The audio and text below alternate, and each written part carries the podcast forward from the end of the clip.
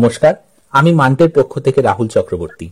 এই মুহূর্তে সারা বিশ্বজুড়েই corona virus সংক্রমণ যে ভয়াবহ পরিস্থিতির সৃষ্টি করেছে, সিগারেট, বিড়ি বা যে কোনো তামাকজাত দ্রব্যের সেবনই এই সংক্রমণকে আরও অনেক গুণ বাড়িয়ে দিতে পারে। কারণ সিগারেট, বিড়ি, খৈনি, গুটখা, পান মশলা এসবই প্রত্যক্ষভাবে সেবনকারী ঠোঁট বা মুখের সংস্পর্শে আসে। এছাড়া ধূমপান ফুসফুসেরও অনেকাংশে ক্ষতি করে এবং ফুসফুসের সমস্যা থাকলে করোনা ভাইরাসে আক্রান্ত হওয়ার সম্ভাবনা বহুগুণ বেড়ে যায়। তো এই বিষয়টিকে মাথায় রেখেই আমরা এখন কথা বলব ধূমপান ও তামাকজাত দ্রব্যের নেশা থেকে মুক্তি এই সম্পর্কে।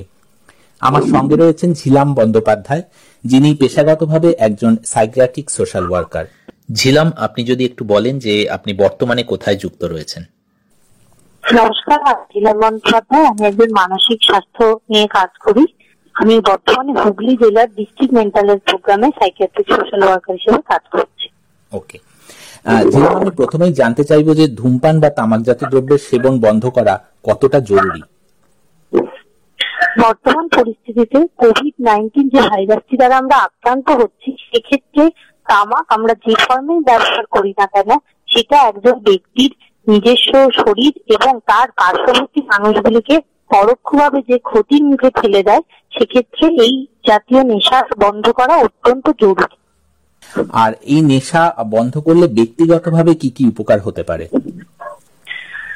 যারা ধূমপান করেন বা তামাকজাত দ্রব্য, গুটকা যে কোনো ফর্মেই সেবন করেন, সেক্ষেত্রে সেই ব্যক্তির আপনি যেভাবে আমাদেরকে এক্ষুনি বললেন ফুসফুস, এছাড়াও আমাদের শরীরে প্রশিক্ষণ তার প্রভাব রয়ে যায়। দেখা যাচ্ছে প্রায় একটা সিগারেট স্মোকিং এর চার ঘণ্টা অবধি সেই ব্যক্তি কিছু পার্টিকেলস নিজের শরীরের মধ্যে বহন করেন, যেটা বাতাসের মাধ্যমে অন্য ব্যক্তিকে সংক্রামিত করতে পারে।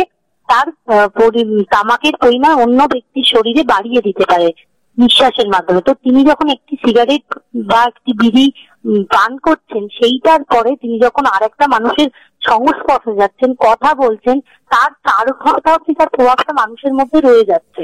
এবং এইটা যদি কেউ ঘন ঘন এই অভ্যাসের বশত এই কাজ করতে থাকেন, তার শরীরের যতগুলো অঙ্গ প্রত্যঙ্গ রয়েছে, প্রত্যেকটা জিনিসই ক্ষতিগ্রস্ত হবে এবং একটা সময় দেখা যাবে যে মানুষটা এই নেশাটার ওপর নির্ভরশীল হয়ে পড়ছে তিনি চাইলেও এর বাইরে বেরিয়ে আসতে পারছেন না। আর কোনো ব্যক্তি ধরুন যখন নেশা ছাড়তে চায়, তখন তার মনোবল বা আত্মবিশ্বাস কি করে বাড়ানো যায়?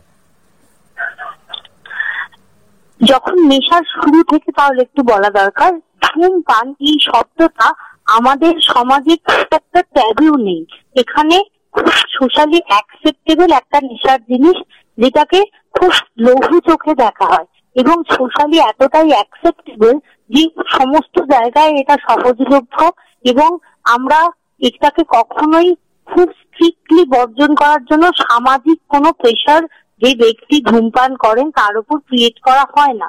অতএব সেই জন্য সেই ব্যক্তি এই সহজ লভ্যতার জন্য এর উপর নির্ভরশীলতা দিনে দিনে বাড়তে থাকে। প্রথমে সেটা প্রত্যেক নেশাই যেভাবে শুরু হয়, একটু খেয়ে দেখব কীরকম খেতে। দেখে দেখব, এই মানসিকতা নিয়ে শুরু হয় এবং ধীরে ধীরে মানুষ যখন এটার উপর নির্ভরশীল হয়ে পড়ে, তখন কিন্তু তার সংখ্যায় বেড়ে যায়। একজন ধূমপানকারী তার ব্যবহৃত ধূমপান করার যে সংখ্যা, দুটো, চারটে, ছটা হতে হতে সেটা এমন একটা পর্যায়ে গিয়ে পৌঁছায়, তখন কিন্তু ব্যক্তিটি মানসিক ভাবে এই নেশাটা ছাড়ার কথা প্রাথমিকভাবে ভাবতেই পারেন না। প্রয়োজনীয়তা যদি বোঝেন, সেটা অর্থনৈতিক ভাবে তিনি ক্ষতিগ্রস্ত হচ্ছেন। ফিজিক্যাল হার্মটা ইনিশিয়ালি বাইরে থেকে দেখা যায় না। সেটা শুধু কানে শোনেন। কারণ প্যাকেটের গায়ে মানে সতর্কীকরণ হিসাবে লেখা থাকে যে স্বাস্থ্যের পক্ষে ক্ষতিকারক। কিন্তু সেই ক্ষয়টা যেহেতু বাইরে থেকে বোঝা যায় না, যতক্ষণ না ব্যক্তিটি কাশি প্রচণ্ড সর্দি, কাশি, এই যে সমস্যা, তার যেহেতু ধূমপায়ীদের কাশি, ব্রঙ্কাইটিস হওয়ার সম্ভাবনা বেশি হয়, ফুসফুসের ক্ষতির কারণে তারা বিভিন্ন নিঃশ্বাসের যাতে অসুখে ভুগতে শুরু করেন, তখন কিন্তু সচেতন হলেও এই সাইকোলজিক্যাল ডিপেন্ডেন্সির কারণে এরা কিন্তু নেশা থেকে বেরিয়ে আসতে পারেন না। আচ্ছা। আর নেশা ছাড়ার পূর্বে কি কোনো পরিকল্পনার প্রয়োজন হয়? যে কোনো ধরনের নেশা, সেটা তামাকজাত নেশার ক্ষেত্রেও ভীষণভাবে পরিকল্পনা জরুরি। সাইকোলজির ভাষায় আমরা প্রত্যেকটা জিনিসের জন্য একটা প্রিপারেশন স্টেজে আমাদের যেতে হয়।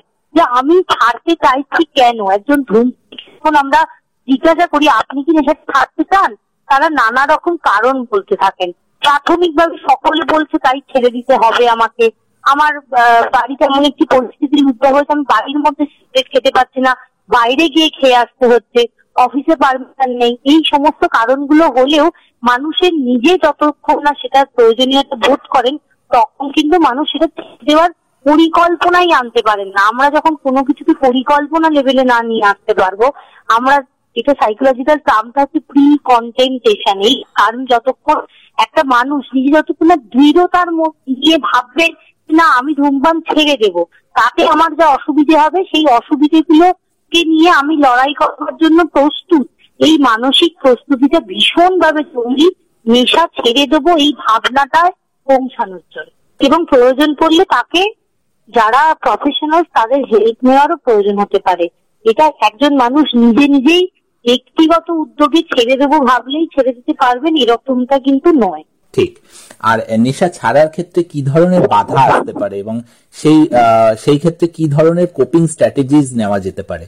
যেহেতু আমি আগেই মেনশন করেছি যে এটা সামাজিকভাবে ভীষণ অ্যাকসেপ্টেবল একটা অভ্যাস এবং এটা জেনারেলি মানুষ গ্রুপে যখন থাকে পিয়ার প্রেশার আমরা প্রাথমিকভাবে যদি বলি, যে গ্রুপটাতে মানুষ বিলং করছে, সেখানে দেখা যায় যে এই অভ্যাসটা আরও পাঁচটা মানুষের মধ্যে আছে। একটা সাধারণ খাওয়ার পরে ধূমপান করা চা খাওয়ার পরে, ধূমপান করা, এই যে অভ্যেস এবং সেটা একটা গ্রুপ অ্যাক্টিভিটি কোথাও একটা ইউনিটি বোঝায়। এবং আমি যখন এই গ্রুপের বাইরে গ্রুপ থেকে আলাদা হয়ে একটা কাজ করতে যাব, আমার বেসিক একটা ইনসিকিউরিটি কাজ করবে। আমি কোথাও নিজে ভীষণ অসহায় বোধ করব, এবং এতটাই অ্যাকসেপ্টেবল আমার ছেড়ে দেওয়ার যে ইচ্ছে, সেটাকে আমার ধূমপাই বন্ধুগণ কখনো উৎসাহিত করবে না। উল্টোটাই করবে, একটা খেলে কিছু হবে না। একটু কাউন্টার খেলে খাও, যদি পুরোটা না খাও। এইভাবে যে একজন দৃঢ়তার সঙ্গে ভেবে যখন বাড়ি থেকে বেরোচ্ছে, এবং সারা দিনের যখন তার আট ঘণ্টা, দশ ঘণ্টা সে অতিবাহিত করে ফিরছে, দেখা যাচ্ছে যে তার উৎসাহে উৎসাহিত করার বদলে তাকে নিরুৎসাহিত করে নেশার করার যে ইচ্ছেটা, ধূমপান করার যে ইচ্ছেটা, সেই ইচ্ছেটাকে বরঞ্চ আরও বেশি পিয়ার প্রেশারের জন্য সেটা তাকে এবার সেই বিহেভিয়ারটা আবার কন্টিনিউ করতে হচ্ছে। এইটা হচ্ছে ধূমপান ছেড়ে দেওয়ার ক্ষেত্রে খুবই একটা গুরুত্বপূর্ণ ব্যাপার যে কোথাও আমরা দৃঢ়তার সঙ্গে না বলতে পারি না। আমি থেকে আর তুমি বললেও খাব না। এই বাক্যটি একটি বন্ধুকে বা আমার কলিগকে বলা ভীষণ শক্ত। সেই সেই মনোভাবটা আনার জন্যই তাদের প্রফেশনাল হেল্পের প্রয়োজন হতে পারে। আর ঝিলাম, আমাদের যদি আপনি একটু উইথড্রয়াল সিমটমস কি কি হতে পারে সেই সম্পর্কে একটু বলেন এবং এর সঙ্গে কগনিটিভ বিহেভিয়ার থেরাপিস কতটা প্রয়োজন? ধূমপানের ফিজিক্যাল ডিপেন্ডেন্সির জায়গাটা খুবই কম। ধূমপান করেন শুধু যারা, তাদের ক্ষেত্রে শুধুমাত্র সাইকোলজিক্যাল ডিপেন্ডেন্সি থাকে এবং ক্রেভিং আমরা যেটাকে বলি, সেই ক্রেভিংটা পুরোটাই বেশিরভাগটাই সাইকোলজিক্যাল ক্রেভিং মানুষ একটা পার্টিকুলার টাইমে একটা কাজের পরে কাজটা না করলে তার একটা খারাপ লাগা তৈরি হয়। এই জায়গাটাকে কাটানোর জন্য মানুষ কাজটা বারবার করেন এক্ষেত্রে যদি আমি বলি যে আমি এক কাপ চা খাই, তারপরে একটা সিগারেট খাই, তারপর আমি আবার অফিসের টেবিলে বসে টানা চার ঘণ্টা কাজ করি। তো এই মাঝখানের অভ্যেসটাকে আমি যদি বাদ দিতে যাই, আমাকে প্রাথমিকভাবে আমার বন্ধু বান্ধব মানে আমি যে সমাজে বাস করছি, তার সঙ্গে খানিকটা লড়াই করতে হচ্ছে। এবং আমি এটা করব না যখনই করছি না, এই যে টাইমটা আমি যে টাইমে ধূমপান করি, আমি যে দোকান থেকে ধূমপানের সামগ্রীগুলো কিনি, আমি যাদের সঙ্গে বসে ধূমপান করি, এই যে টাইম প্লেস পার্সন এগুলো ভীষণ ইম্পর্টেন্ট হচ্ছে আমাদের ক্রেভিং তৈরি করার ক্ষেত্রে। ক্রেভিং যখন তৈরি হয় ক্রেভিং একটা তীব্র মানসিক ইচ্ছে যে আমরা এই কাজটা করব, আমি এই নেশাটা করব। এবং যখনই আমি এই ক্রেভিংটাতে সাড়া দেব না, আমার নিকোটিন আমার শরীরে যখনই প্রবেশ করল না, তখন কিন্তু আমার ম্যাক্সিমাম হলে হেডেক হতে পারে। লোকের ডিরেক্ট কিন্তু এগুলোর কোনো ফিজিওলজিক্যাল মেকানিজম নেই। এই পুরো জিনিসটাই আমার সাইকোলজিক্যাল ক্রেভিং এবং তার থেকে যে সিমটমস তৈরি হতে পারে, সেটা হলো আমার একটা না ভালো লাগা তৈরি হতে পারে। এবং সেই কাটানোর জন্য এই সিমটমসগুলো থেকে বেরোনোর জন্য মানুষকে কিন্তু পজিটিভ কাজকর্ম করতে হবে। পজিটিভ কাজকর্ম বল, সেই ফাঁকা সময়টা, চা আমি এরকম একটা জিনিস মুখে দিতে পারি যেটা আমার ভালো লাগে, যার স্বাদটা আমি গ্রহণ করতে ভালোবাসি।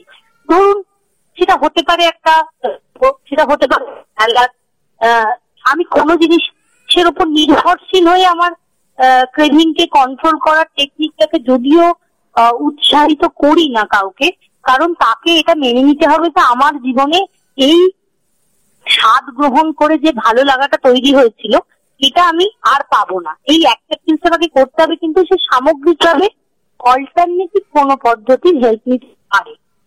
এই বিষয়গুলোকেই আমরা কগনেটিভ থেরাপি বলছি, যেখানে আমরা মানুষের যে নির্ভরশীলতা, নির্ভরশীলতাটাকে আমরা ট্রান্সফার করছি আরেকটি বস্তুর ওপর।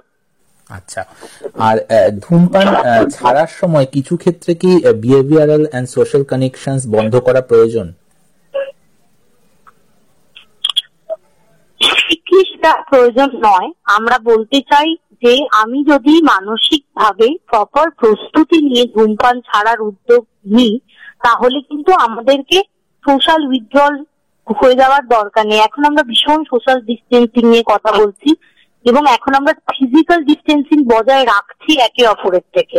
এই পরিস্থিতিতে আমি এমনি গ্রুপ গ্রুপে কারণ বসে আড্ডা মারা, গল্প করা, চা খাওয়া, এগুলো অন্য মাধ্যমে করছি। ফোন সোশ্যাল মিডিয়া এইগুলো ইউজ করছি।